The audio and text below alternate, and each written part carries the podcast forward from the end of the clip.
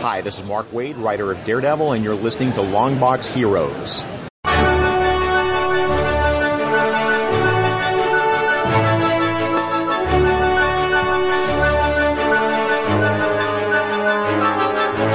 Hello, everyone, and welcome to episode 388 of Longbox Heroes.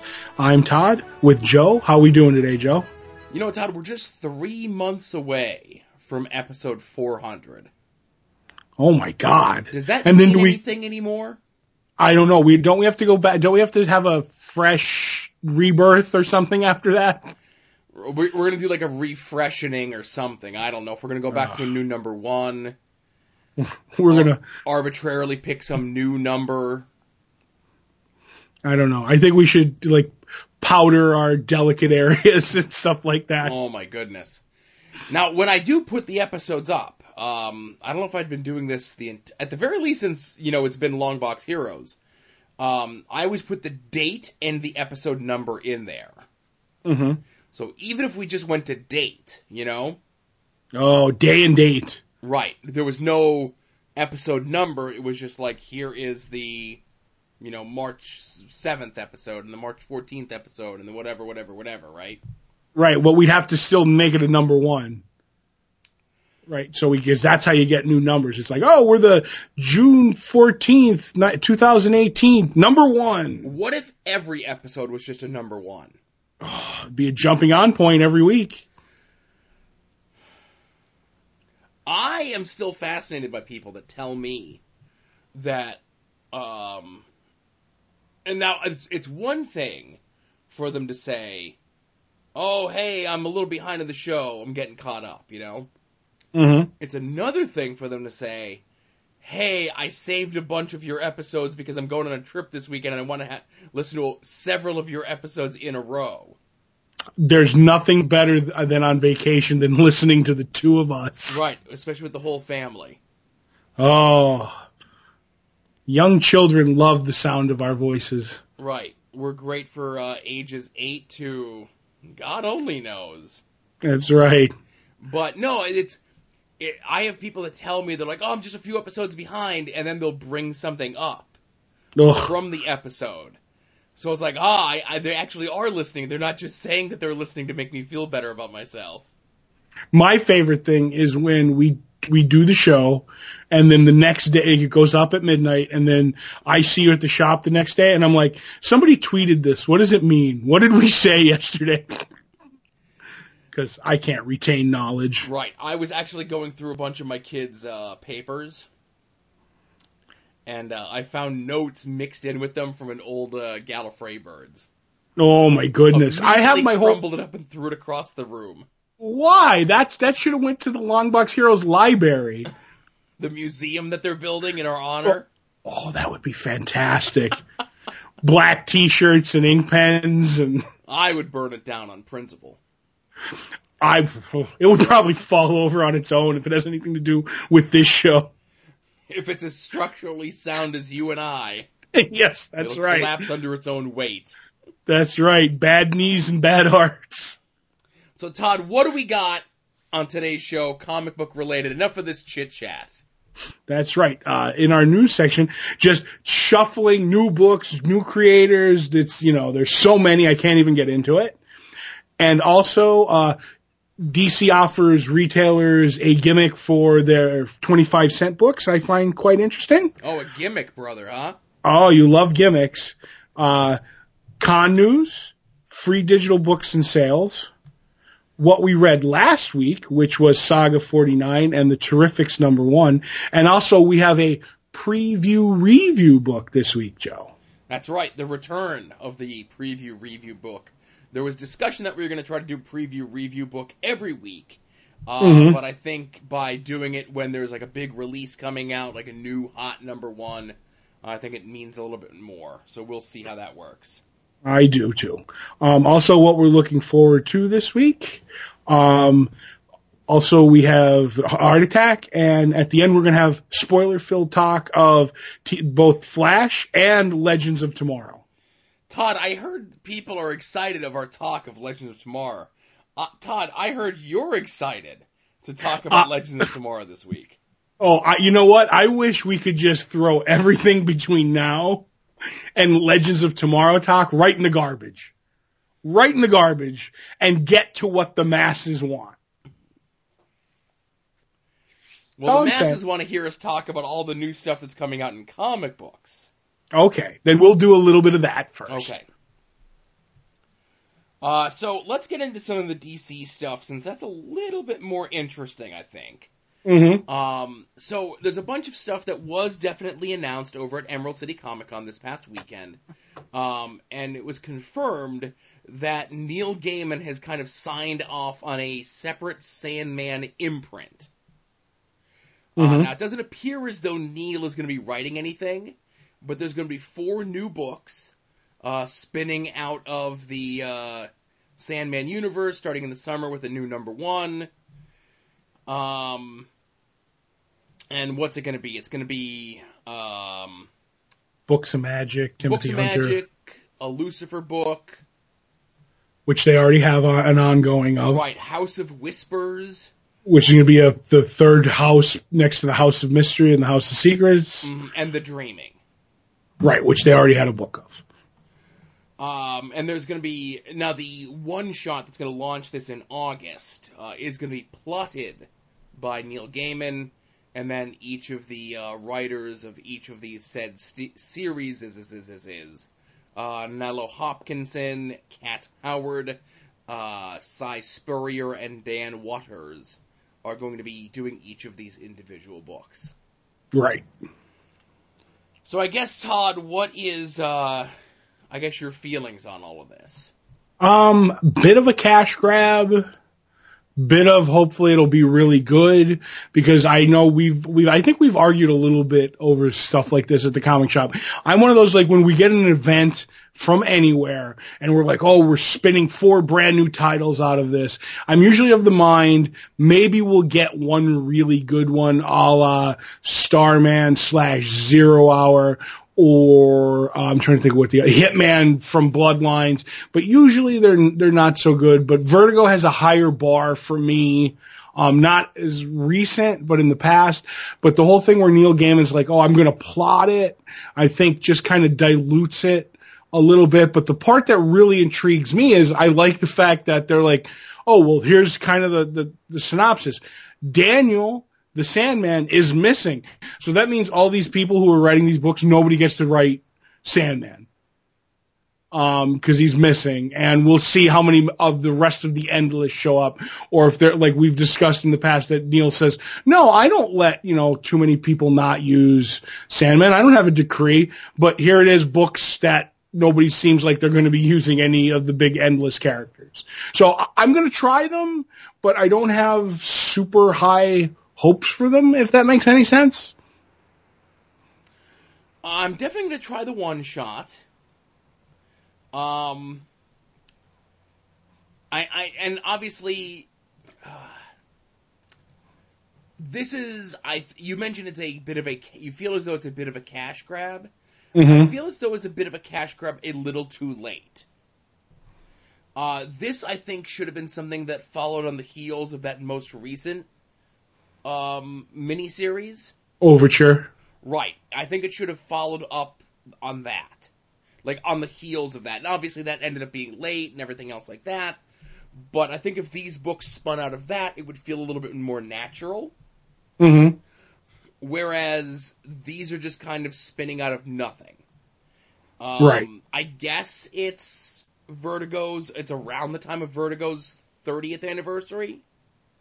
Right. I think it's coming up next year. anniversary. Right. So it's kind of in the ballpark of that. Um, And it, Yeah, it's It just, makes- it's just a it's weird timing, is what it is. it makes me wonder too if there's a super secret uh Sandman project in the works for at least the 30th anniversary. Do you know what I mean? Like that Neil's gonna do, like even if it's one issue or something. Just, I, don't know. But like I said, I am a sucker for Vertigo. I remember when Vertigo was the thing and whatever they put out, I was going to buy. I remember buying Mobfire, the comic, the miniseries. I remember vi- buying Nevada. I remember buying, uh, uh, what was it? Creatures of the Night. Was that it by Paul, uh, Paul Chadwick? I, I could go down the list of mini, uh, miniseries that I bought just because they were Vertigo. So I, like I said, I'm going to give all these books a try. Right, but again, hey, listen, DC is uh, trying some stuff. You know, uh, Yes, they've they got are. some different creators in there. Um, obviously, it'd be I think it'd be a bigger hit if they were able to get Neil to confirm to actually do a full book. Oh yeah, but he's not giving up his Hollywood stuff for Sandman or Of anything course. like that. Now, in addition to this, uh, in be- kind of an in between um, Vertigo and DC, it looks as though they're looking to do another imprint. And I say in between because you've got the Young Animal imprint, and that's what DC is kind of going for now. All these different imprints, right? Mm-hmm. So you've got Young Animal, you've got Bendis, who's doing um, a different imprint. He's announced two books that are coming out through Jinxworld at DC, but then also there's going to be a separate imprint that's coming out. And then there's discussion that there's going to be um, an uh, kind of an Elseworlds imprint as well, Mm-hmm. based on the success of that Batman White Knight, um, you know, Nightwing, New World Order, those sort of books, where that's going to be a more dedicated line of books. To go along with what we had talked about a couple of weeks ago in the show, where they're also going to be having those two kids and young adult lines as well. Mm-hmm. You cannot fault DC for at least trying some different stuff. No, you can't. And on that, on the heels of that White Knight, that White Knight is huge right now. Um, I mean, and I'm enjoying it. I'm reading it.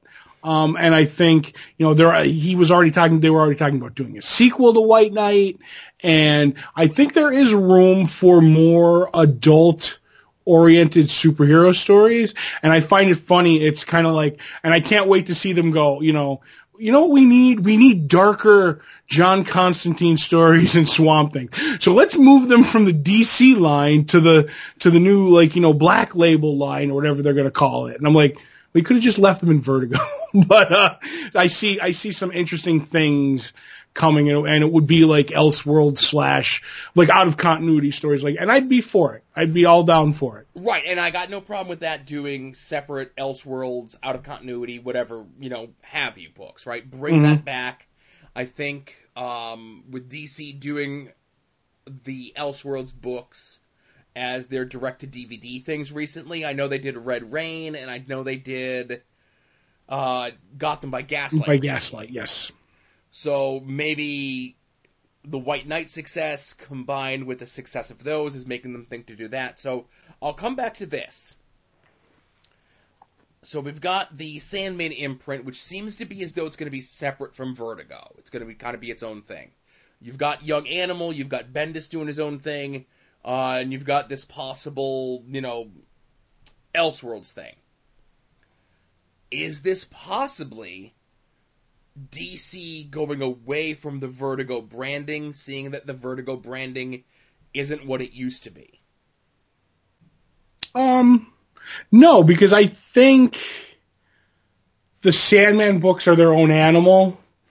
That you could still have Vertigo, and you want something the Black Label to separate the super because the superheroes didn't really go into the Vertigo. I think, in my mind, in a way, it all works the way the way they're going to do it is you have your DC books, you have your young your young uh, whether they're the young animals or whatever for the for the younger people. Then you have uh, the black label for a more adult superhero stuff which I, I'm actually wondering if Mr. Miracle would fall into the black label line like that. You know what I mean? Right, is it And then- get like repurposed when it comes out in trade or something? Right. So you have that story and then you have your Vertigo stuff that you can do all the time. And then you just have, because Vertigo was all encompassing, but then all these Sandman characters fall into their own little world, if you know what I mean. Right. So it, it just seems like a good, a good plan. The only thing I'm worried is that they're going to stretch themselves a little thin on publishing. Like you have, that's a lot of imprints to have fl- flying at one time. Right, and it could be no more different than Warner's just deciding instead of having lesser editors, and I don't mean like lesser quality, but a lesser number of editors handle all of these different books if they were all under just the plain DC banner, but by having them be their own separate imprints, they might get a little bit more money from Warner, be able to have a little bit more dedicated of a staff.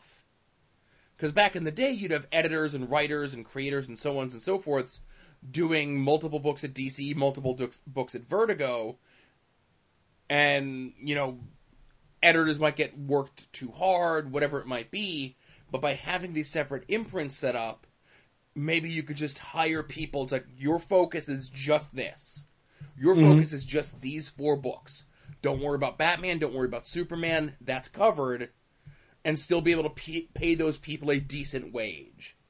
See, I don't know what you're trying to say because Vertigo and DC proper were always two different things. Right, but I understand that. But I'm sure, like, there was your managing editor, editor at the top, right? Mm-hmm. Then every book would have an editor. Right. But I'm sure there were editors that were handling DC properties, multiple DC properties, Vertigo properties, and multiple Vertigo properties. You follow what I'm saying? I do, but I think it was more if you were a DC editor, you were doing multiple DC properties. And if you, I can't really think of too many editors that were doing crossovers from Vertigo to DC.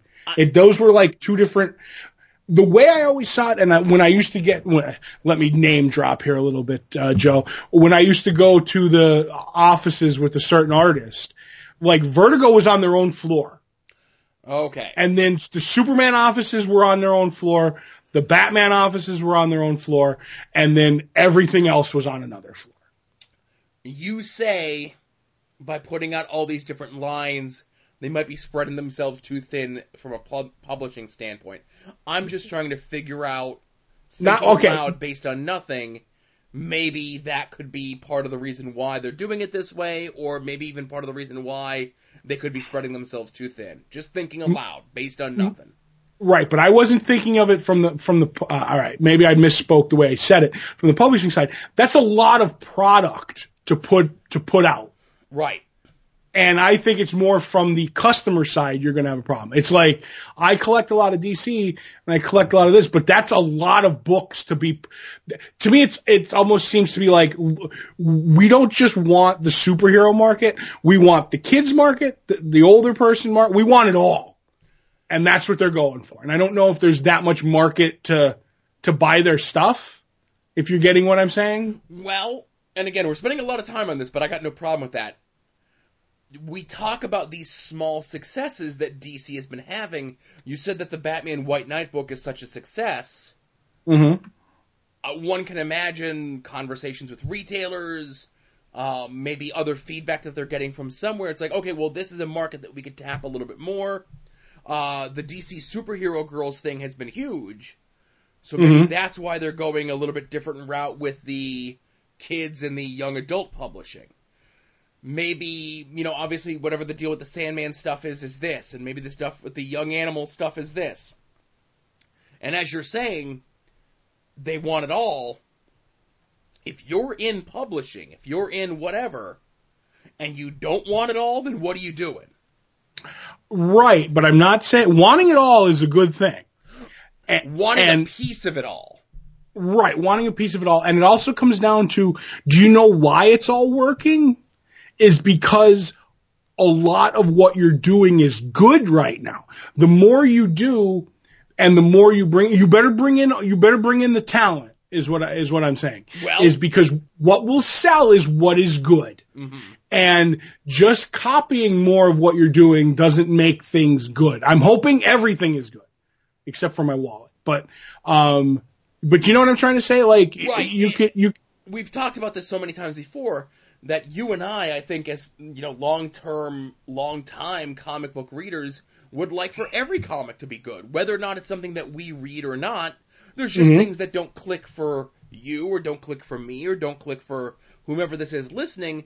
But the more bad comics that get put out, and not even bad comics, like bad comics can be entertaining in their own way, shape, or form. And again, not to cast aspersions, but what was that Neal Adams written and drawn Batman book that came a Oh. couple years ago? Odyssey. Okay.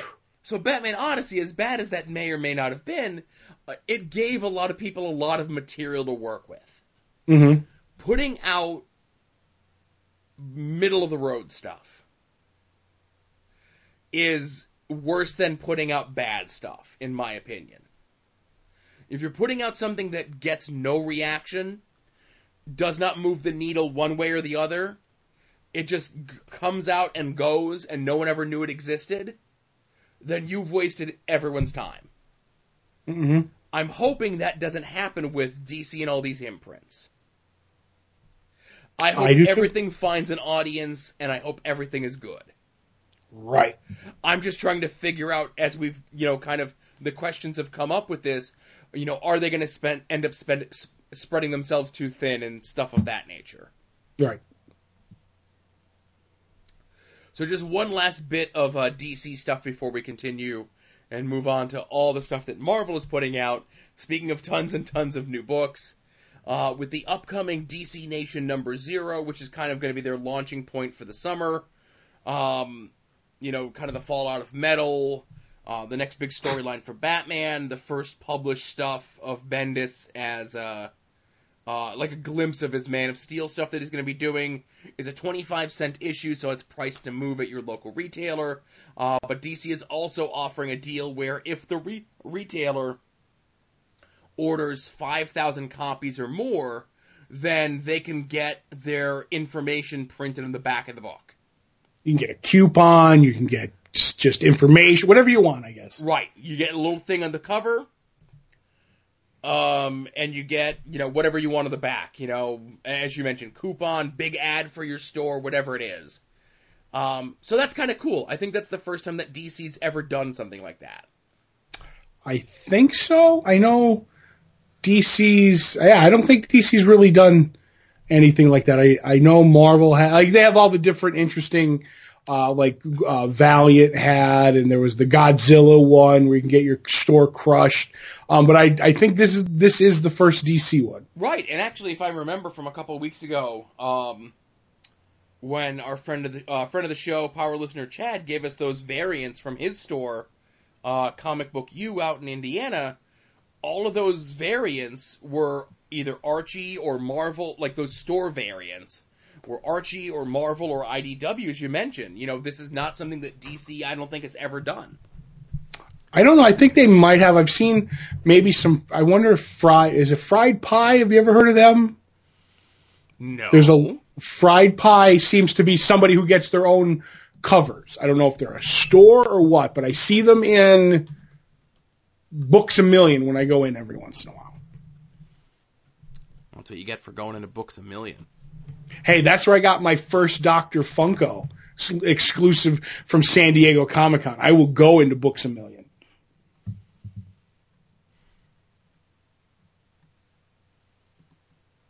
Right. Now, find- it looks like Fried Pie might have their own separate deal set up.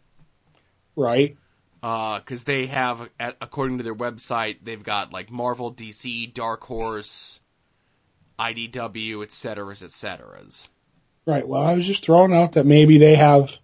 Right, but what I'm saying is like that's a one store variant as opposed to something that DC is offering as an option to every retailer. Fair enough. Yeah.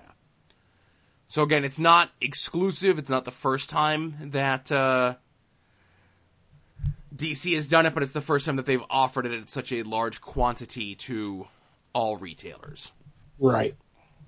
So, DC out of the way, let's get into everything that Marvel has. And as I was going over the list of the stuff that I had sent over to you, I forgot about some of the other stuff even. And what I'm just going to do is I'm just going to kind of run through everything and Mhm. uh, see what strikes your fancy.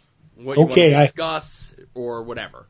I love when I have my fancy stricken. hmm So we talked last week about Donny Cates. Uh, he's doing the new Venom book. He's also, I guess, uh, doing the Cosmic Ghost Rider book, which is replacing Thanos on the schedule for a couple issues.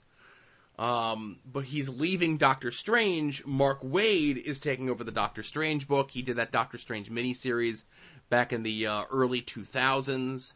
Uh, Mark Waid is also doing an Ant Man and Wasp miniseries, uh, right in time for the Ant Man and Wasp movie. Uh, it is uh, Scott Lang, Ant Man, and Nadia, the uh, new Wasp, as a team there. Excuse me. Uh, te- uh, Coates, and again, I apologize for the mispronunciation of his name. Uh, with Francis Little Yu is taking over Captain America. Uh, from Mark Waid, who will be leaving that book.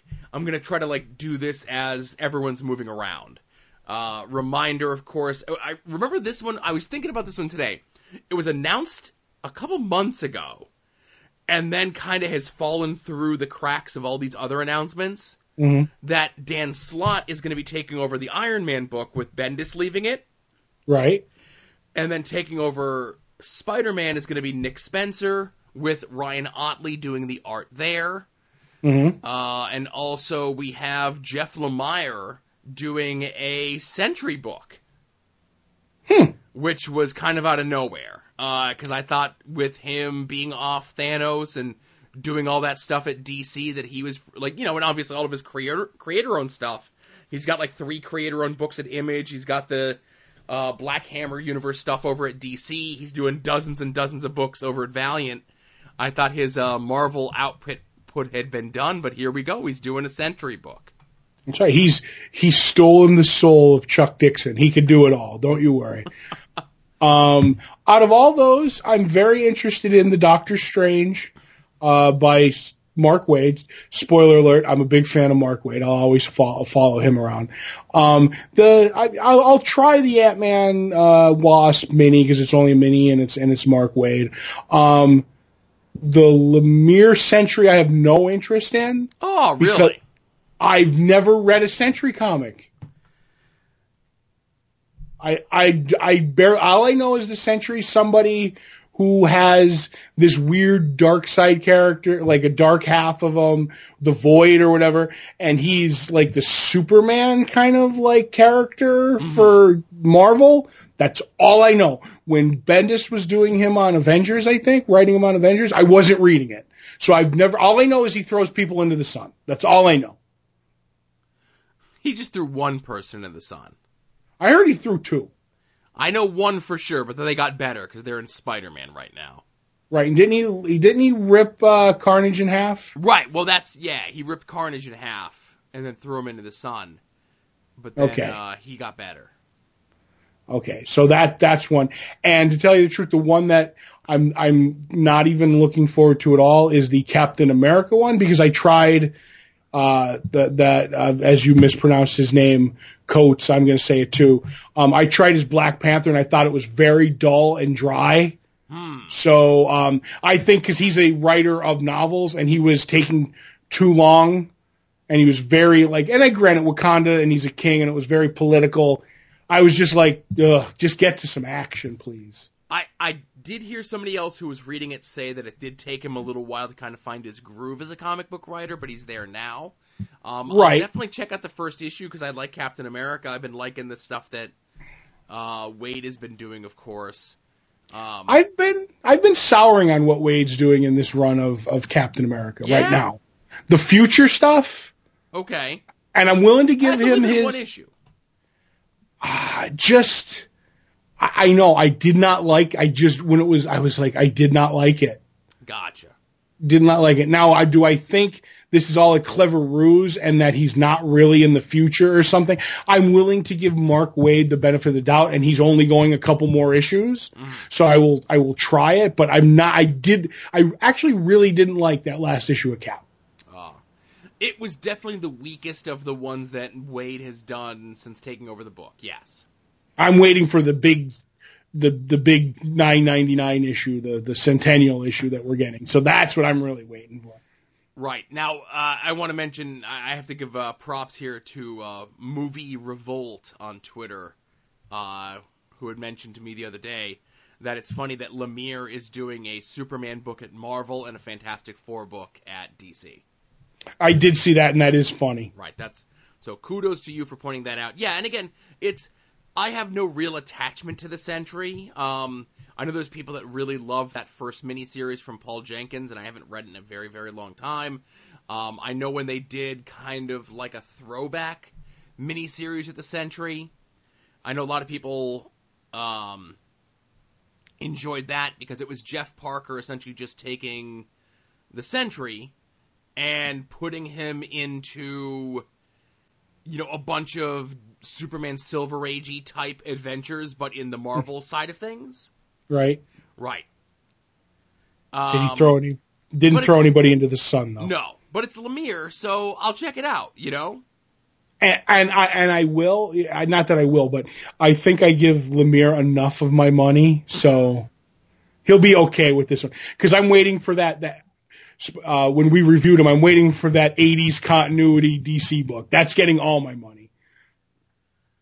That that he discussed, where where he's get he's personally writing Rocket Reds just for me in that in those issues. He did say that, yes, when he was on Yes. the show a few weeks ago. That is true. So Uh, and then the one, of course, that I'm most looking forward to is uh, Nick Spencer on Amazing Spider-Man. um Nick Spencer, I like I Ryan Ryan Ottley's art. I love his art. Um, I like that promo image that they put out where it's Spider-Man and all the classic villains. You know, uh, I'm a Mhm. sucker, man. I, I'm I'll, I'll buy Spider I'll buy Amazing Spider-Man until uh, they bring back the super fast aging ninja kids, which they very well could. And he uh, could. I'll sit He here on the show and I'll eat my own hat.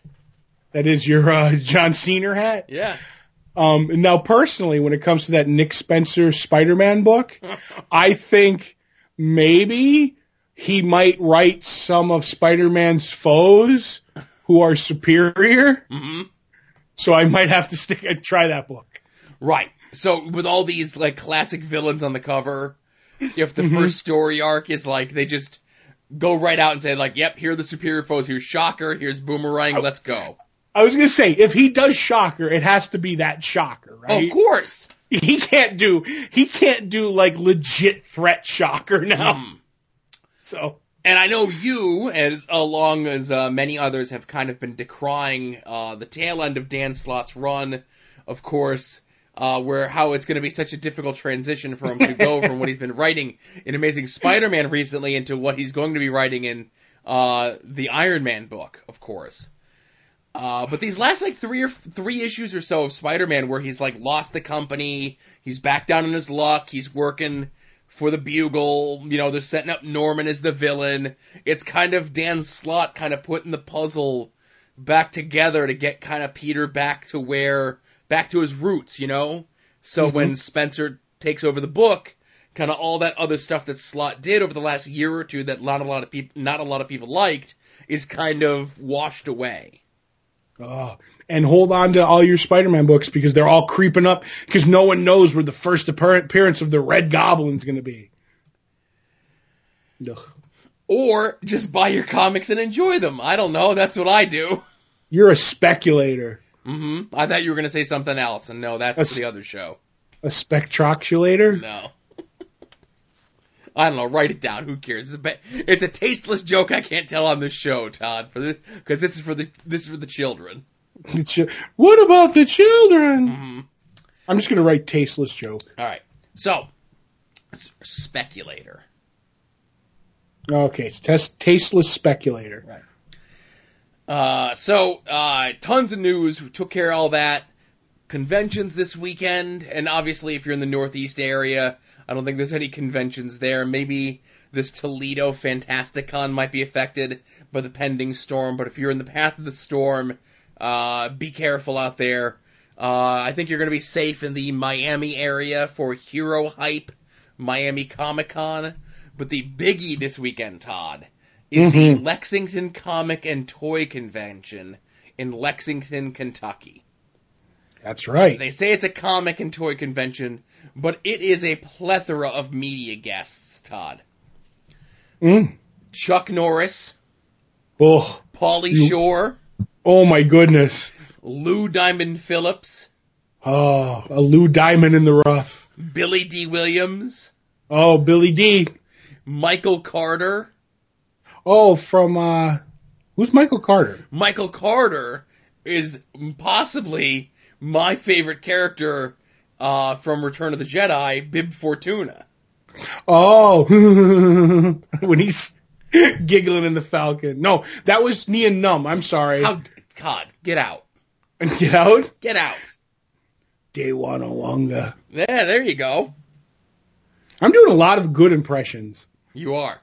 On the other show, you have to listen to Long Box Heroes After Dark for all the other good impressions. That is true. But Todd, for as many media guests as there are there, there's Oh, please even don't- more Oh, wrestling not W. guests. Oh, the W word. Uh, Lita is going to be there. Trish Stratus is going to be there. Uh, Booker T is going to be there. Kevin Nash is going to be there. Uh, I'm not going to disparage this person's name like you're about to and say Ric Flair is going to be there. Uh, Charlotte's grandfather's gonna be there. Right. Uh, but Todd, bigger than all of these. Bigger than even Bib Fortuna himself. Dewana Wonga. They're not only selling items from his wrestling collectibles, Oh, but also key Marvel Silver and Golden Age books. And possibly burger towels.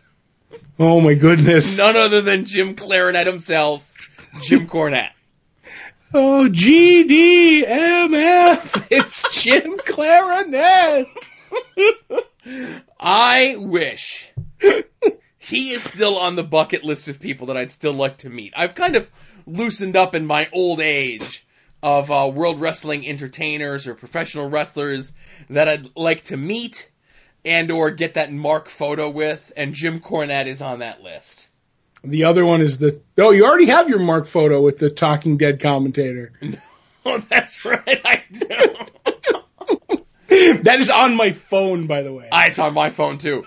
I, I really keep- wanted the picture with Samoa and Joe, but that other guy was standing there as well. No, no, lies, lies and fabrications. Uh, but uh, I I will say when in two weeks, uh, or yeah, two weeks when Double J Jeff Jarrett comes to AIW out in Cleveland, Root Beer Wrestling, I'll uh, be I'll be getting the mark picture with uh, Double J Jeff Jarrett. Oh, there you go. Ex- I'm I'm I've become I was a fan of Jeff Jarrett as a kid. Um, you know, watching him on like the Memphis TV and the ESPN show that would come on and following him in the magazines and when he comes to WWE doing a terrible country music gimmick. And uh I don't count Johnny Cash's country music because Johnny Cash is Johnny Cash. Mm-hmm. Man in Black Monday. Man in Black Monday hashtag sweep of the nation. And the quarter hours. Right, sure. Um, the only country song that I know, uh, that I know all the words to and sing on a regular basis, is "With My Baby Tonight" by Double J Jeff Jarrett. Ugh. really? You don't even know The Gambler or Coward of the County? I know of those songs. You're killing me. That's all. So Double J Jeff Jarrett coming to AIW in two weeks. Gauntlet for the gold. I wouldn't be me- surprised if he sang "With My Baby Tonight" right before intermission. I was just gonna say, could you get me his autograph? No, wait. Could you get me two of his autograph? Oh! I wonder if he's going to be having like the replica guitars to sell. Oh, filled anyway, with baby powder. If you're go- uh, all the links to all this stuff is going to be in the show notes. Uh, and that's over at longboxheroes.com, of course, and also in the show notes, soon to be named network.com, soon to be named network.tumblr.com.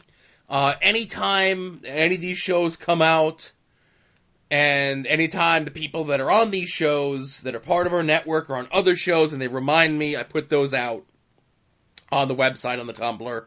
Uh, such shows as Talking Gimmicks, Paladins of Voltron, uh, Fresher in Parlance, Aim Downsights Podcast, uh, Brothers Prob Podcast, Prodigal Sons Podcast, and Prime Defective Podcast. I'm only naming the inactive shows in the policy in the hopes that by me speaking their names aloud will cause these shows to come back to the network. You're trying to summon them by saying Right. their name three times. It's not like they left the network, it's just they stopped doing podcasts. Have you tried saying their names into the mirror three No. times? That's it uh, Tony Todd shows up when I do that, so Mm. I'm not going to do that. Uh, so digital sales and freebies also in the show notes, of course. Uh, strangely, the only new freebie I was able to find. Well, actually, um, I do need to mention this, and the time is ticking on this one. Um, with all of the uh, Bendis stuff going over to DC, uh, all of the Jinxworld stuff is on sale. And until the end of the day today, on March 7th, with this episode coming out, uh, the first issues of Takio, uh, United States of Murder, Brilliant, Powers, and Scarlet are all available for free digitally. I really recommend that first issue of Powers. And, uh, in a strange turn of events, I remember that first issue of Powers, which was originally over at Image, then went to Marvel and is now at DC, has a lot of Image characters in there. Okay. Like there's a uh like a, the, a crime investigation thing where they're trying to investigate who killed Retro Girl, and they question several Image characters like Savage Dragon and Invincible and so forth. So I wonder how that licensing stuff goes over not to one company but now a second company now. I wonder if there's going to be a lot of statted panels. I wonder. I wonder. Um, so, like I said, all the Bendis stuff is on sale. Those five issues are free. Um, DC randomly has an issue of Superman's pal Jimmy Olsen, number 148, available for free as well. Is there somebody in it, or I don't know. Um, it's by Jack Kirby, of course. Um, the the the issue just says monarch of all he subdues. Uh, Superman, Jimmy, and the Newsboy Legion have a showdown with Victor Volcanium, who hopes Mm. to conquer the world. who doesn't? And again, I, I don't know what the um significance of this book is, but it's free. Maybe someone will check it out and read it. I don't know. 148, you said? Yes, Okay. just randomly. Um, but again, there's a ton of other sales here as well. Uh, Dark Horse Women in Comics on sale, in addition to the Jinxworld stuff on sale over at DC. Uh, the Marvel side Jessica Jones stuff is on sale. Uh, IDW is having a sale on uh, a bunch of their non-superhero, non-licensed comic stuff, uh, which is a very interesting sale if you're looking for stuff like that. Uh, some of the sales from previous weeks are still going on. Archie Horror, uh, Marvel Sorcerer Supreme, Marvel What Ifs, um, and then they've also added Marvel Wolverine sale because I guess Wolverine is coming back. Uh, Dynamite is having a sale on all of their Green Hornet and Green Hornet related stuff. Uh, IDW is having yet another sale on Women's History Month related stuff. And this one I wanted to bring up to you, Todd.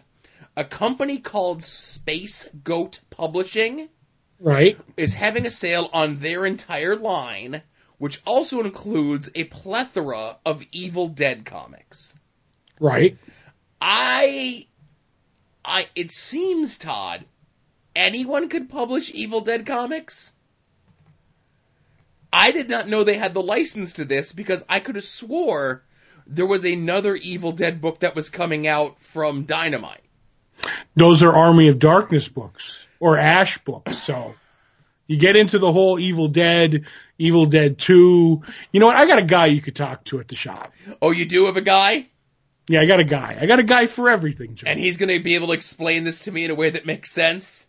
yes, and and the base. Oh boy. So, that's all the digital sales stuff. Like I said, there's a lot to digest there. And it's all in the show notes if you want to dig through it, spend some digital currency to get some digital comics. But let's get into the physical comics that both Todd and I have read from this past week. Todd, I'm going to ask you to kick things off. All right, I'm going to start with the book I was looking forward to most. It was The Terrifics by Ivan Reis and Jeff Lemire. Um, basically, is the story. Uh, it's going to be like their Fantastic Four pastiche book. Um, it starts out with Mr. Terrific showing up at Simon Stagg's lab- laboratory where he has opened up a portal to the dark multiverse that's from metal and uh, ter- Mr. Terrific's there to stop it. We find out that somehow Metamorpho is u- is being used to either open the portal or keep things at bay. So Mr. Terrific has brought along the Plastic Man egg from metal and they get pulled into the dark uh, multiverse um, and they find Phantom Girl who's there and they have to figure out what's going on and how to get home and uh, spoiler alert, Tom Strong, who we've talked about is going to be in this book, shows up, who I'm not sure how all that's going to work because Tom Strong was part of the ABC comics. Um, but I find it interesting. Um, this is a, a quick, e- easy story because it's just how the team is getting together. Um, the one thing that I did find a bit confusing was the whole, uh, Plastic Man egg thing because they go into depth about what's going on in metal and I kind of got a little lost, but otherwise I enjoyed, uh, the uh, back and forth between Plastic Man and Metamorpho. Metamorpho seemed to be the more like thing-like character, and even though he's stretchy, Plastic Man's not re, uh, Reed Richards so much as he's the annoying uh, Johnny Storm character who I think is going to get under what under the whatever it is skin, I guess, of Metamorpho. Right, so you know, obviously the look of this book is Fantastic Four, but I don't think the feel of this book is Fantastic Four. Right. Um, I think this feels more um, challenge of the, challengers of the unknown ish, which Mhm. is more of a Fantastic Four pastiche than this is, which sounds confusing, but I know it's easy to say that this is Fantastic Four because you've got a smart guy, a rocky guy, a stretchy guy, and an invisible girl, or a phantom girl, as it were. Mm-hmm. Uh, so it's very easy to draw those parallels, but um, I, you know, I didn't really get the Fantastic Four vibe from this. I did like this. Um, obviously, this, you know, of what we've read, which isn't much, of this new age of hero stuff that is supposed to be spinning out of metal, this is the one that most directly spins out of metal. And the events therein, even though metal's not done yet. I think that is one of the things that slightly hurts it, is that metal isn't over yet. And they're, like I said, they're explaining a lot. It, you know, it's one of those things that the, the, the, the event should have been over. And I think that's never good when your event isn't over and you have the books that are spinning out of it coming out anyway because, well, they're on your slate to come out. Right, and if you remember, this book was actually originally scheduled to come out like two months ago. Mm-hmm. And I think I saw the other day on Twitter, Lemire was just like he just turned in the script for issue ten of this book. Right. So either he's way ahead of schedule or they pushed this way back. Right. And when I say, I understand that it's not the Fantastic Four per se, but I do get a bit of a Fantastic Four vibe anyway, because like they go to the dark multiverse, which to me is the negative zone. You know what I mean? Like, and they're, they're on that big creature who looks like a celestial slash Galactus. So there is a lot of nods to the FF in this too. Right, but it it it, feel, it does feel like its own thing so far. Right. It does, but it also, it, does, and I think, you know, it's going to be a group of adventurers. So it, it walks a fine line. Yes. Uh, still, you know, definitely recommend it. And again, of course, you know, we're getting a little ahead of ourselves. Uh, of course, because it's a book that we've already read and discussed in the show. But this week, the other Lemire book, and Todd had lamented earlier in the show that Lemire is taking so much of his money. Uh, again, he writes good books, so that's, I wouldn't say he's taking it. He's, it's an exchange for goods and services. Uh, but Gideon Falls comes out this week. Uh, issue one from Image, written by Lemire with art by Adria, uh, Andrea Sorrentino. Uh, we talked about this book several issues or several episodes ago of this show. Uh, I'm sure they haven't changed the book since then. I recommend that book. Mm-hmm. Uh, speaking of books from Image that came out, um, Saga number 49, written by Brian K. Vaughan with art by Fiona Staples. Um, as Todd always says, I hope they don't put a first page in there that is shocking. uh, they did, but I would say that's like a six in the shocking scale. Right. Um, it's been off for three months. It's the beginning of a new story arc. And I feel as though this issue has been the most new reader accessible of Saga in some time. Okay. There's been other first issues of a storyline that have come before. There's been other first issues of a storyline that have even been priced to move at 25 cents. And while this is a book that's been going on for as long as it has been, and there's a, been a lot that's happened in this book and a lot to digest, I feel as though they give you the bullet points of everything that you need to know about these characters and what their relationships are with each other and how they interact with each other in this book that I think if you had never read Saga before and you read this issue, you're going to be intrigued to see what happens next. Mm-hmm. I, I agree with you in, to a point, but it's hard for me to take myself out of what I know. Mm-hmm. Do you know what I mean? So I look at it and I go, would it be that great of a jumping on point? You know, 49 issues in to what I think, you know, will always be a finite story. I don't know. Um, but I enjoyed it and I think, you know, I see where you're coming from. You can, you can pick a couple of things up there. And I think once again, you know, I don't know if I always say the spoiler alert, Brian K. Vaughan can write. Um, there's a few like lines in here that, you know, every, every issue there's something that either moves me, hurts me, makes me laugh, or, you know, he's just, he, there's just a bit where he talks about who has the power to break your heart. And in this we see, you know, a couple of times with the fight between, uh, Prince Robot's son and, uh, I can't think of the young, the, the young girl's name. I, I get so confused, but they, they have a they have a bit of a, a row and and you know he she hurts him. And then they're talking about like uh Prince Robot and his his uh love affair. He he might be betraying somebody but in the end it it comes down to the closer you are the easier it is to get hurt.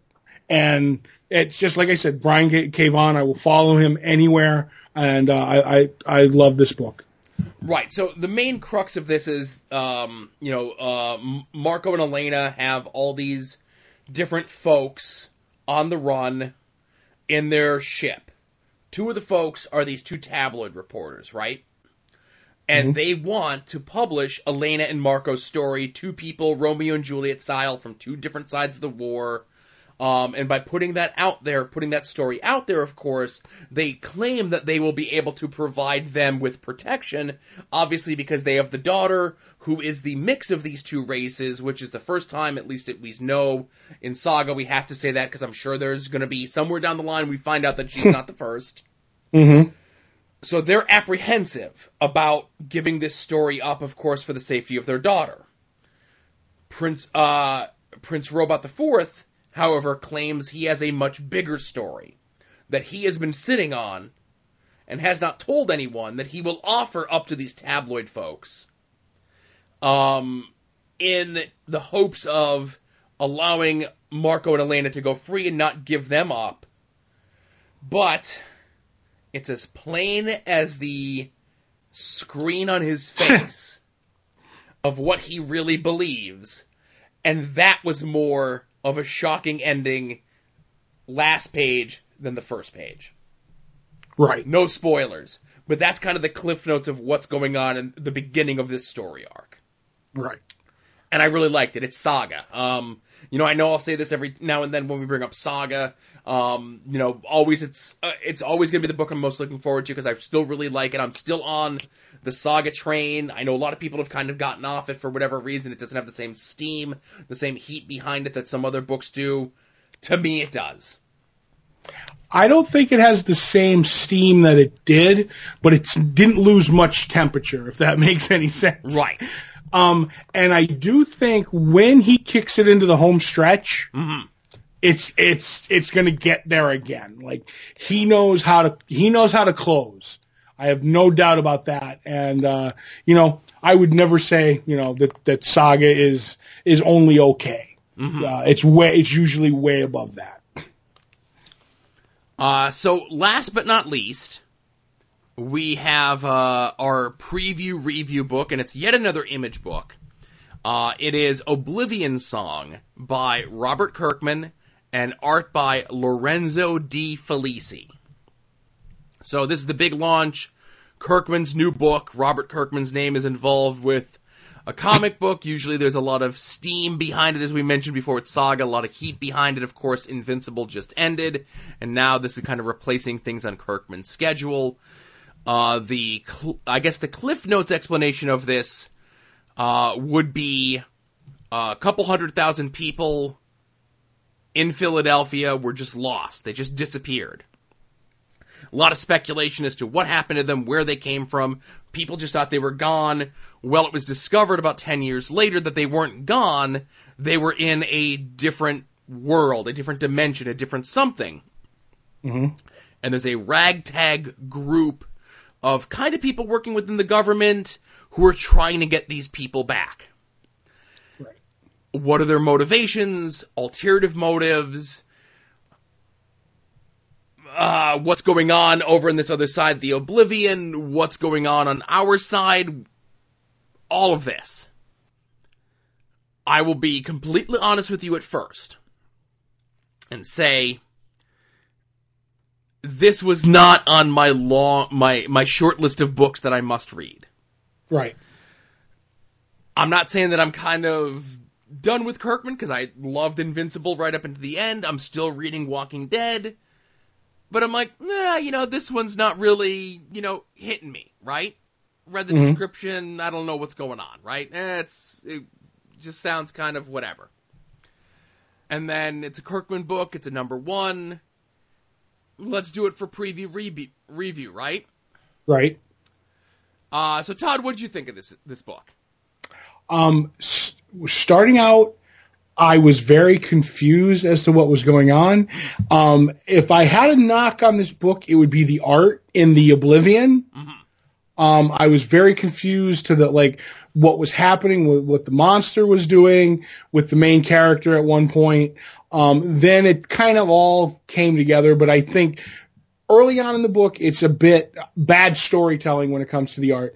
But then as they pieced the, the book together of what you know, was going on, what the Oblivion, you know, like we don't know what the Oblivion is, we don't know why the, pe- the people disappeared, but we do understand now what the scientists are about and why, and they're fighting with the government for funding, and some people have, are maybe too close to what's going on, they have personal reasons. Um, as it went, I kind of was more and more interested, and then at the end when we find out that that something may be going on in the Oblivion more than we understand, I was kind of like, you know what? You locked me in. Now I'm not saying it's Walking Dead. I've never read Invincible or anything like that. Um, but you locked me in. It was a good story with a good hook at the end. I like a lot of the breadcrumbs that they, that that Kirkman left for me. Uh, I went into this book with no expectations and ended up loving it. Mm-hmm. I know you said you had some problems with the art initially in the Oblivion, but there were some splash pages, uh, you know, some two page spreads, some pages where across the two pages there was only like four or six panels where Mhm. I thought this art really popped. I really liked the art in this book. Okay.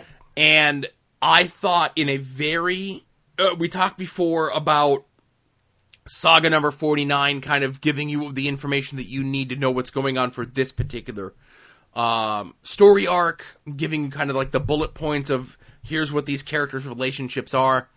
Now, they did introduce a lot of characters in this book. The main thing, the main people that you need to know about are our lead character, Nathan Cole, and his brother, Ed. That's really all you need to know right now, but he gives you enough information about all the other people. Uh, the two people that he ends up saving from the Oblivion. Um, the woman who is trying to fight for him to get more funding from the government. The guy who is helping him, who was saved from the oblivion, who's having like these weird outbursts and stuff. Right. And I like the fact that there's a little bit of information. It's like, oh, well, we saved a bunch of people in the beginning. Yep. And now the government isn't so willing to throw money into it because they haven't been finding people. And he, and he, and the main character is like, well, there might be a reason for that. Like, let me go in. But he has an ulterior motive. But does he want to help too? There's a lot of layers to this Right. book by the time we get to the end. The the stuff with the monument. That was fantastic. the stuff with the guy at the monument. There's there's big pieces, there's little pieces. All of these, and that's the thing about it is, you could read a book and they could give you all this information, or they could give you all these pieces, they could give you all these plot threads, they can give you all these seeds or whatever you want to call them. The thing is, is it enough? Is it compelling to make you want to see what happens? Mhm. And with this, I say yes. This is a book that was not on my list of books to purchase and is now on my list of books to purchase. I'm in, I'm in too. Right. Uh, again, totally surprised me, was not expecting this book. Uh, and obviously it's not like I doubted Robert Kirkman, but it was just like, eh, you know, could be okay, could be whatever. Um, but yeah, it was surprising and I highly recommend it. How long till the announcement it's a TV show? And also, did you know that there was a season three of Outcast? There, was there a season three of Outcast? Or season two at least? I knew there was season two. There's probably a season three. I don't know. Let me look I don't that. even know. But how long do you think until we, we they announce that this that uh Oblivion song is a is a uh TV show? I would say we'll get the announcement that someone optioned it before issue two comes out. So three weeks. Okay. I'm gonna say right around when they're pushing that first trade. Okay. So you're giving it a little bit more time than I am. Right, and they'll announce it close to to San Diego ish. So I do just want to say Cinemax does say uh where is this? There is no official announcement of a season 3 of Outcast. Okay, well, did you know there was a season two? I did know there was a season 2. All right. Um. da- da- da- Blah blah blah blah. U.S. airings come. It's too expensive. So on and so forth. Uh, it is scheduled for some time in 2000. It's allegedly scheduled for July of 2018. But again, due to the cost of how much the the series is, it'll probably be the last one, is what they're claiming. Unless it explodes Yes. and people know it's on TV. They need to get that Kirkman block. They need to fast track Oblivion song. They need to finally do the Thief of Thieves TV show. Oh, remember that when they were going to do that? That was the, that was the one where like that Wednesday, like the day the issue came out, like that night, it was like option for a TV show. Any day now. Any day now. And I could retire on my Thief of Thieves number one. Yeah, I think that ship has sailed for me. Oh. So, uh, that's what we read from this past week. Let's get into what we're looking forward to coming out this week. If you head over to longboxheroes.com every Tuesday around 5:30 Eastern Time or so, the only time that matters, Eastern Time. We put up the poll post, which is a link to a link to all the books that are coming out this week. Uh, whether you get your books in print, whether you get them digitally, whether you get them in trade, whether you get them a day late because you're buried under six feet of snow, however it is that you get your books, be forewarned and be forearmed. Know what's coming out. Now, the two things that Todd and I are doing uh, with these lists is one is what we're always doing, which is attempting to guess, with the other is most looking forward to coming out this week. Uh, there was no movement last week, but I am still in the lead with two correct guesses over Todd. Uh, we're also keeping a tally of the dollar amount of how much we have spent on comic books, Todd. And uh, I think, uh, as you had lamented the other day on Twitter, as more and more Omnibuy come out, uh, you are going to get a lead well above what I have.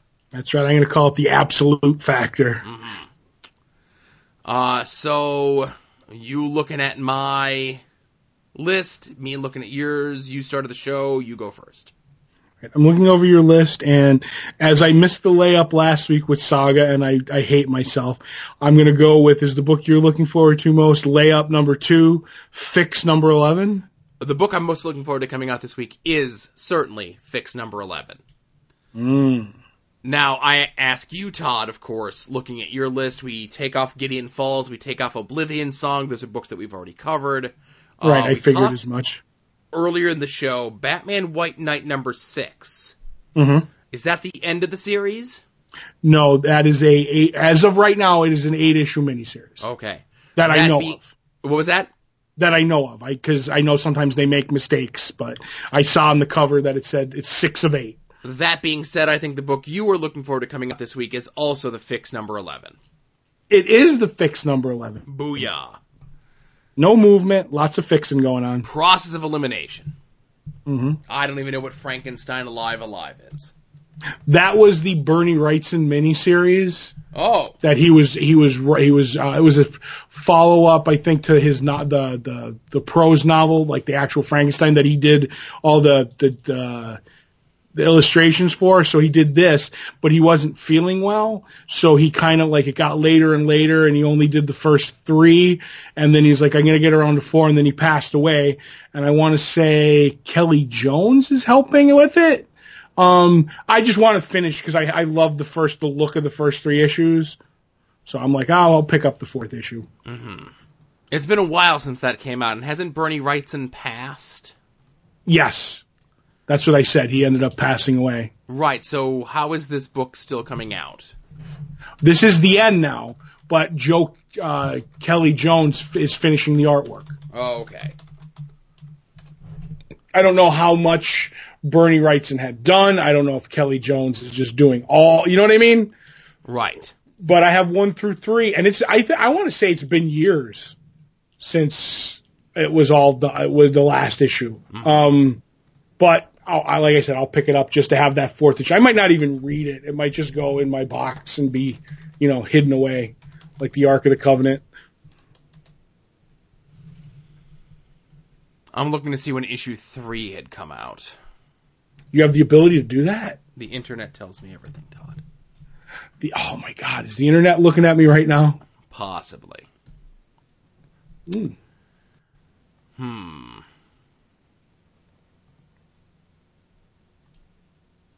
Dead air. Dead Air is fantastic. You love it. Stop. I do love Dead Air. How are these books on? Well, anyway. Um, Don't go down a rabbit hole. No. Uh, the last issue, issue three, came out in April of 2014. Okay, so I was right. It was years. Yeah. Multiple, multiple years. I, by by saying years, I meant multiple, Yes. Plural. Right. So while you're over at longboxheroes.com, after you check out the poll post, you put your list together of what you're getting this week. Check out all the other stuff that we've done on the uh, internet, whether it be past episodes of this show, past episodes of After Dark. Uh, Todd and Joe have issues. All the stuff that we've done, Todd, is there. Also, the little store button. We've got shirts, we've got stickers with our fancy logo on them. I was hoping to have an update for you on new merchandise. Sadly, I do not. Oh, Um, no new updated information. Uh, we have not gotten uh, any additional information of us to announce. Hopefully, maybe next week. Maybe next week. maybe next week. Uh, but while you're waiting for the news of the next hottest uh, merchandise item from Longbox Heroes, you could purchase anything else that you want through our Amazon click through across the top of the page. Uh, notable purchases from the past week had been uh, something called the Victorian Book of the Dead. Uh, someone purchased the PJ Masks Deluxe Gecko Vehicle. Okay. Uh, someone also purchased. I'm not going to read the whole ridiculous uh, description of this just because it's a bunch of repeating words, but they purchased uh, wireless Bluetooth headphones uh, with a microphone attached to them. Ooh, for microphoning. hmm And someone also purchased uh, the second trade um, of the James Asmus Quantum and Woody uh, storyline. There you go. Which- I wonder if it. I was going to say, which is a direct, I would say, uh, purchase spon- inspired by this show. I would assume. What? I don't know. You never know. Right. Uh, so Todd, did we have any uh, Todd's art attacks this week? Yes, we did. Um, by super contributor Euronymous. It's another doodle. This by headlopper artist Andrew MacLean in his trade of Apocalypse Girl, Apocalypse, Apocalypse, a trade. Apocalyptic Girl. I, I don't know how to say that word. I wasn't gonna help you. Apocalyptic Girl. You weren't going to help me? No. I was gonna. I was. I meant to say the trade of uh, abdominal stretch. Oh, I can't say that. You can't say that. No. All right. So, yes, but a very nice, uh, very nice piece. A quick doodle. Like I said, I love when someone knows how to make the most out of a few lines, and this person did that. And I've never. Re- I don't know who uh, about Headlopper or Andrew MacLean. I don't know any of their work. I'll have to look into it. Now we had another one, Todd, that was right after last week's episode went live, Oh yes, we did. and that was from another uh, getting up there in the power listener rankings, Dwayne DC Mitsopidalik on Twitter. Uh, has an old one. I love these old cons, and he puts up the old pictures of the people from the cons and all that sort of stuff. Um, it was a John Paul Leon uh, sketch of Static from the Milestone book from DC, and uh, he also snuck a pic of a guy who had requested a picture of Archie as a duck. Archie the Duck. Right. Not to be confused with Howard the Duck or Archie the Riverdale character. Right. It's an amalgam, or as I like to say, an amalgam. An amalgam. yes. Oh boy. When you don't when you don't hear it pronounced, you just assume that's uh, the way it would be pronounced. I agree. That is the epitome of saying a word. Oh, what's the the? I have a I have a good, and by good I mean wrestling related Ugh. story. Why I will forever, on purpose, not say this word correct, but when I'm giving someone um, credit for something, Mm-hmm. Talking about all the stuff that they've done uh, in their chosen profession, I talk Mhm. about the allocades that you would uh, bestow on this person. Gotcha. Gotcha. Amalgam. Amalgam. so thanks to everyone who contributed there for uh, Todd's Art Attack. Of course, make sure you just uh, uh, tag Todd's uh, other account, Todd's Art Attack, in the tweet, and uh, we'll make sure to share your cool art that you purchased, that you had commissioned, that you even did yourself, any recent purchases of original art that you've done, pages or otherwise, and share them with the rest of our ever expanding listening audience. And hope someone doesn't tweet me one after you so I forget about yours. Right. That's what I'm here for. Now, That's we're going to get into the TV talk, Todd. right. So if you don't care about The Flash from last week, or just this past week's episodes of Legends of Tomorrow, we bid you adieu.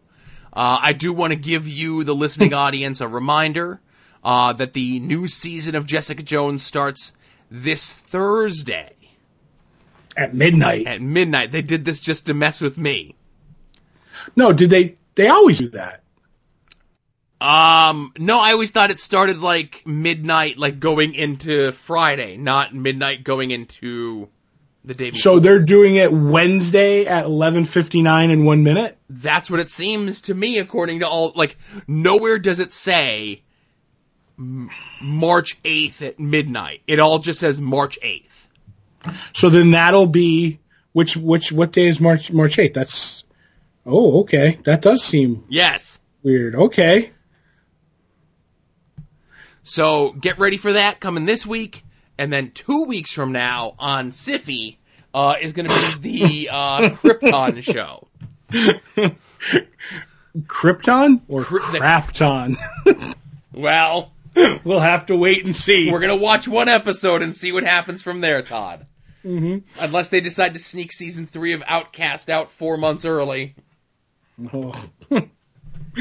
If only the new season of Jessica Jones was starting uh, today when I'm home alone, like that little boy in the movie that I watch a thousand times now that I have a kid, uh, and I could just lock everyone out of the office and just watch the entire season of Jessica Jones by myself.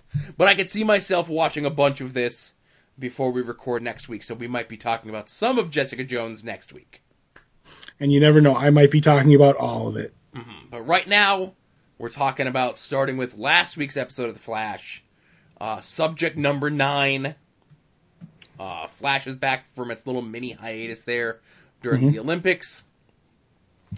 Uh, they are tracking down they pronouns pal being Team Flash. uh, the three remaining folks, four remaining folks from the uh, bus uh, incident with the dark matter. Of course, they feel as long as they keep Ralph with them and trained, that DeVoe will not be able to get him.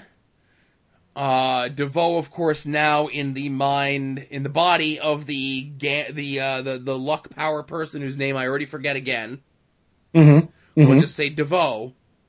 Right. And uh, this is both sides trying to get to this person first, and then we have a B story of Harrison Wells attempting to help Joe's fiance uh, not be able to hear Joe's dreams and keeping her up at night.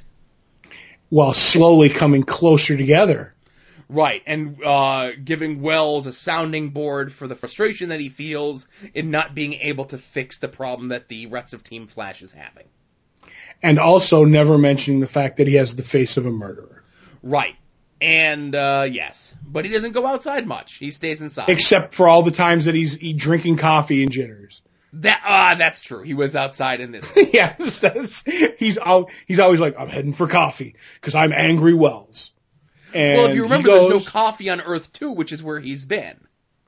No, there is coffee on Earth too. It was the other Wells that didn't have coffee because that's why he was always quote unquote jittery because he was he was taking it back home. Gotcha. See, you don't know. Oh my God, you're so. All these Earths get confusing, Todd. Oh my God, too many Wells. There are too many wells. Remember the one episode there was like six of them? That's right. And there was the the really good special effect of the one from the Mad Max Earth. Right. Mm-hmm. Oh boy. So- Uh, so yeah, uh, so we, and then we get a girl. She's not a. Is Fiddler a Flash villain? I don't think. Yes. In name, but I don't think she was a. No, Flash. Fiddler goes all the way back to the Golden Age Flash. Okay, but I don't think at any point she was a country music honky tonk and bar person. No, Right. but neither was Ralph Dibny a disgraced cop. So Touche. you know they they change things, kind of like Savitar and Runum. But uh, so yeah, so the but the name is the same, other than the the alter ego, except you know it's the it's the female version of that character. They just gender bent it, and she uh, the character was never. uh, A country western star. I think it was like a like he dressed up in like a like uh what you would wear to the symphony or whatever like that. So that right, was I the remember he difference was like a fancy lad. Right, he was a, not a gentleman because he was a villain, but so yeah, that was the only difference. He was like a dandy. Yes, Uh, so what'd you think of this episode? I liked it. Um, I think I hope that uh, Flash can save one of the bus metas before it's all over. But uh, I find it interesting. I think uh, I'm gonna miss the actress who played Hazard, uh, that that DeVoe, because I think we've so far uh, the DeVoes are like the opposite of Star Trek movies. The odd ones are good. The first DeVoe I liked, then the second DeVoe who was had the the ability to read minds or whatever it was. I didn't like him. Then I liked Hazard. So Hazard was really good, the actress, and I'm not sold yet on the actress who's doing the uh, the southern drawl of the fiddler. So we'll see. Right, I was worried that they weren't going to kill her off, and I thought this was this was just an okay episode. It was fine, Right. not great, not terrible. Um, I thought they were going to somehow make the fiddler Sue Dibny. I, I did too, but apparently I remember Sue Dibny No, wait, I'm thinking of somebody else. Never mind.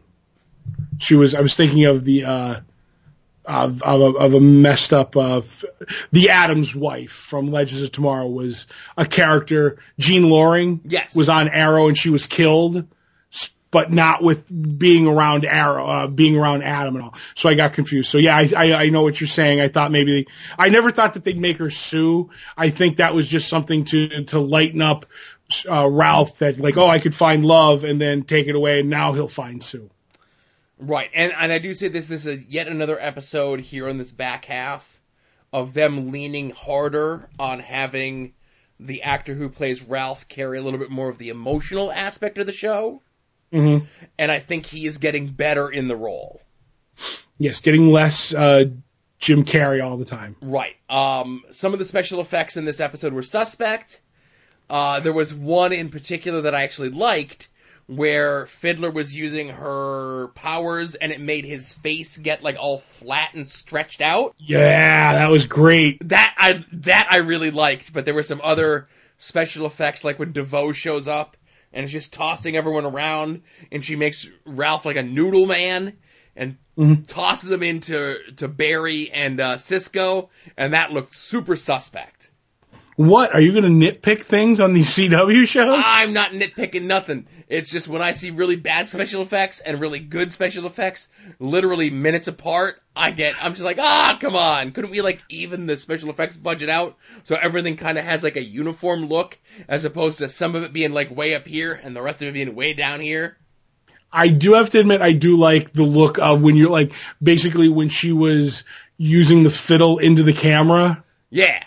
That that was a good effect where it's like I could defend myself and she'd play it, and then it was like the blast was coming right at the camera. I was like that. I don't know. I think the whole thing that the the the fact that a person was going to murder me with fiddles, um, it worked in the strangest way. That the effect really worked is what I'm trying to say. So, but like I agree with you, it was an okay episode of The Flash. Right. So, Now, moving on to sorry. Legend of Tomorrow, uh, episode. Uh, now I, I have to mention this, you know, because obviously these episode titles sometimes they're up and sometimes they're down. Like, uh, Right. what was it? Two weeks ago's episode uh, title was like "Here I Go Again." The one before that was "Daddy DeHarkest." Hmm Uh, last week was just the bland "Curse of the Earth" totem, whereas this week's episode, Todd, Right. is titled "No Country for Old Dads." right. So, um, you've got your subplot. So here are your plots of the show, uh, starting from you know least importance to most importance. you've got Wally uh, attempting to help Vixen uh, with assistance uh, from Zari to uh, meditate, to attempt to communicate and find where her totem is. Right. hmm Then you have the stuff with uh, White Canary, Sarah, and uh, what's her face from the Time Bureau, Right. I forget what her name is. dealing And Rip with all Hunter. the Rip Hunter stuff. And then uh, you have the DeHarks, Damien and Nora DeHark. Hmm They have Ray, Ray held captive. They want him to fix the fire totem. He refuses to do so. Um, in turn, they end up sending Ray and Nora back to the 60s to find the guy who invented cold fusion, but cold fusion wasn't invented in the 60s because the guy who invented cold fusion in the 60s was killed by the younger version of Damien Darhk, and that's really all that happens in the episode, Todd. Nothing uh, untoward or out of sorts. Just Right, Like so let's start- episode, right? Right. Well, yeah, we'll definitely start with the uh, with the with the the, the Wally West and uh, helping out Zara and and all that. I thought when uh, he makes fun of Black uh, or uh, of Vixen. That I was like, okay, I don't know. I was like, ooh, it got a little dark in there. Um, but I was like, okay, we find out that with the totem and the totem is fighting. We meet Vixen's grandmother and she tells him to help or she tells her to help her sister. She could save her and, and all that stuff. So th- that was interesting, but I was only okay with it. And then the whole thing with Rip is just Rip trying to regain the trust, um, and go to the Time Bureau and, and tell them, hey, we're going to have it. And they find out that the plot is the more, uh, uh, what are they anomalies that the the time anomalies it weakens the fabric of time so Mallus could escape. That that's pretty much what those two plots sum up, wouldn't you say? Sure. So now we get to the big one where Damien Darhk from the past is trying to kill the guy who's creating cold fusion, and uh, they go back, uh, Adam and uh, I can't think of the daughter's name, and then Damien Darhk himself goes there, not doing a good enough job. We're gonna go back, and and hilarity ensues, Joe, because old uh, 1962 Cold War Damien Darhk looks so good, so good, Joe. What? so good so I could tell the difference between modern Damien Darhk and old Damien or uh, 62 Damien Darhk. They do something with him, but I can't right, think of what it like, was. Put like a little like they put like a different suit on, or maybe he just had like uh like a different shirt on or something, right? Right, right. And I think he had a flawless wig, Joe. Oh, Todd. Yes. So for some reason they decided that to make Damien the younger version of Damien Darhk in Eastern Germany, who is this ki- this this ho- this terrible killer, this deadly person, I know how we can really get over how deadly and dangerous he is. Put him in the put him in a wig, the hairstyle that Jennifer Aniston had on Friends. I I don't know. It seemed more of an anime hairstyle Oh my me. goodness, Todd. And and there's and they are really getting the most out of that wig in this episode. And there's scenes where like sometimes it looks like it's stark white, and I'm sure it's just the lighting of it, right? Right, And right, there's other sure. times where it looks like it's like almost like platinum, like silver. And then there's the fight scene at the end where they're the two Damien Darhks are fighting each other, and the one has the wig on, and the one has the Danger Diabolik mask on, so you can only see his eyes. So it's like, okay, so we can have two stuntmen kind of come in here. It's like one sloppily put on this different wig, and the other guy put on this uh, ski mask and have it out, you know? Right. Oh my god, Todd. Well, and then The show's a then rib Joe- on me, right? It, it, that's what Oh. it is at this point. Well, then Joe, literally, modern day Damien Darhk comes back, and he finds out where the where Adam and his daughter are holed up with the the cold fusion scientist, and it's in a haberdashery, Joe. Well, that's the thing. Right before um, Nora and Ray decide to go back to the 60s, Damien Darhk says that he's going to go there. Now, this is where, okay, the wigs are ridiculous in this episode. Comical. I don't even know what to make of it. I don't know. I'm not sure if the person who's in charge of the wigs on this show should be fired, We're thrown out of the industry, or be made the president of Hollywood. I'm not sure, Todd. It really could go either way. And there's arguments for all of these decisions. Mhm. So, um, but where I want to really talk about things in this episode is the, the Damien and Nora stuff. But so Damien Darhk says he's gonna go to East Germany, he's gonna do all these things, and he's like, oh, I might even pop into Switzerland and get you some chocolate or something. And he goes, ah, you know what? Maybe I'll get myself a new hat. And from right there, where he acknowledges that there's a hat rib going on in this show specifically directed at me, I'm like, all right, the fix is in. We're in for a treat on this episode. Right. Oh my goodness. And then he put on a tiny hat, Joe. Ah, they put on a tiny hat. Do you remember the scene? I, but it wasn't like it. It was No. a tiny hat, but it, was wasn't too- like a ridiculously tiny hat, like when Heatwave wears a hat. Right, but no, it was too small for his head, and that was the joke. Right, And I'm like, are they listening to this show? Todd. The show is an elaborate rib on this show. Oh my god, it's fantastic.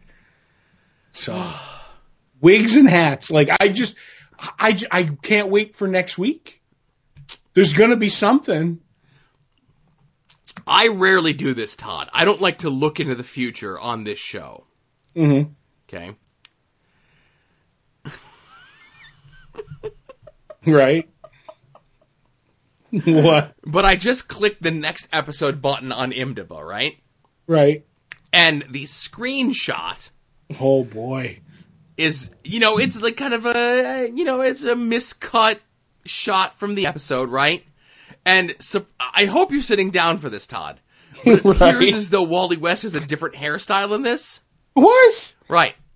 Um, when the legends ret- learn that a mysterious tragedy destroys Memphis in 1954, Oh. thus eradicating the birthplace of rock and roll, do I need to read any more, Todd?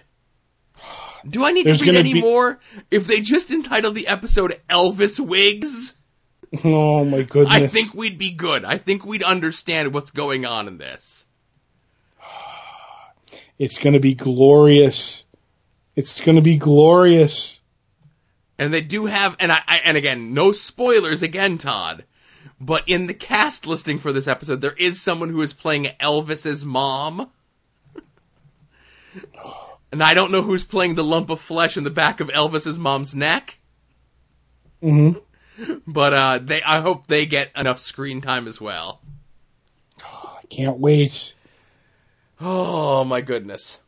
But legitimately, story wise, it was nice to it was nice to see them give you know the wacky, wisecracking dad joke Damien Darhk character some depth that he actually like the the last episode where Adam you know comes back to save the daughter and he's like you know I can't believe you you caved that. He's like it's my daughter. And when he gets to have the heart to heart with Adam about what the daughter needs and he actually does it is it, it, like I said, it gives him more of another layer as a villain. So there's What the you don't like it? Trail of Damien Darhk this season has been sporadic and all over the place. Mm-hmm. No more evident than this episode in particular, where it would change wildly scene to scene. And how old is Nora supposed to be? Because there's some scenes where Damien Darhk treats her like she's still like a small child. And then there's other scenes where he treats her as an equal. Like, is it okay if I date again now that your mom has been dead for 23 years? Alleging that she is at least 23 plus 9 months old. Well, the way it's the way I'm gathering it is when she when the mother was killed and Damien Darhk was killed in Arrow, she was just a young girl. And then he comes back, so he's seeing her as the young girl that when he died, he's like, so I gave you to Mallus, and then I didn't see you until whatever age she is now. So he's like, I don't know how to deal. You know, I I missed all that time. She's still a little girl to me, but she's got a demon inside of her. So I understand the whole like flip flop of of you know a little bit of respect, but you know he still looks at her as his young daughter who's hasn't grown up yet. Right. I don't know. They need to figure something out with this, Todd, because it's it's uneven at best. I'm I like Damien Darhk. It's uneven at best. It's fantastic at at the way it is. Just keep up the wigs and we're good. I guess. The the wig the wigs and hats are ridiculous, Todd. Again, the, the, I think the season finale of this show is just going to be them with no explanations cutting scene to scene, like shot to shot with the camera, of them the the characters, the legends, all in more ridiculous wig than last. And or wearing hats that shrink with cut to cut. Uh, like somebody sent us the video to the little hat store. Right. It's like, oh, time is going crazy. It's causing our hairstyles to change wildly. I'm wondering if Adam's suit is leaking and it's just shrinking hats. Or maybe it's just making everyone giants and the hats are normal sized. Oh, I hope they bring back the effect of giant Adam. Remember? That was great. They saved that for the season finale, Todd. I can assume they would do the same here. Right.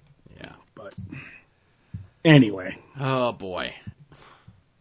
Again, it's an elaborate rib on us. Not us, on you. Me specifically, you enjoy this nonsense. I do. Every I time I it too, but for different reasons. every time I see it, I'm like, oh, Joe. oh, Joe. It's gonna be a good episode. I'm excited for next week now. I can't wait to see uh, Ray Elvis Palmer wearing an Elvis wig and a Oh. honky tonk man jumpsuit and sing "That's All Right, Honky Tonk Mama" or one of the other of the honky tonk man's hits that Elvis stole from him. I'm gonna pampa adore this episode. How dare you? what? Oh, man. All right. Is there anything else that we need to dis- to discuss? Is there anything we forgot? No, I think we're good. I I just looked at the clock. Oh my god. Yeah. It's a long show, everyone. Don't look at the clocks. Enjoy, uh, uh, enjoy the uh, enjoy the rambling of two madmen who are delirious and drunk with power. That's right. And this weekend you push the clocks forward so you lose even more time. Right. Don't listen to don't listen to this episode uh, Saturday or Sunday morning at 2 a.m. because then you're just going to be in some sort of wobbly wibbly tibbly wibbly thing, and it's going to mess up your whole life. That's right. You're gonna wig out. Oh. I think the uh the reason that the wig stuff hits so close to home with me. Is because that Terry Funk picture? No, no, no. He's wearing it. Jesse Ventura's wearing a tea cozy on his head. How dare you? but when I was uh do fulfilling my duties as Leonard F. Chikarason way back then, there were rumors and innuendo that I was wearing a wig, that this wasn't my actual hair. How wrong they were. Oh. And I always go back to uh, the David Letterman joke where people accused him of wearing a, a piece or having like a wig or something, where he would say, "If I paid for this hair, don't you think I would have the world's biggest lawsuit on my hands?" And Legends of Tomorrow's just turning into the skid on that. Right. Oh boy. All right, everyone. Uh, longboxheroes.com, soon to be nametnetwork.com. Closing out episode 387 of Long Box Heroes. 388. Oh my goodness. Mm, it's so big it might go into 389. No, 388 of Long Box Heroes for Todd. This is Joe saying we'll see y'all here next week. Remember, be a faucet, not a drain. Boo!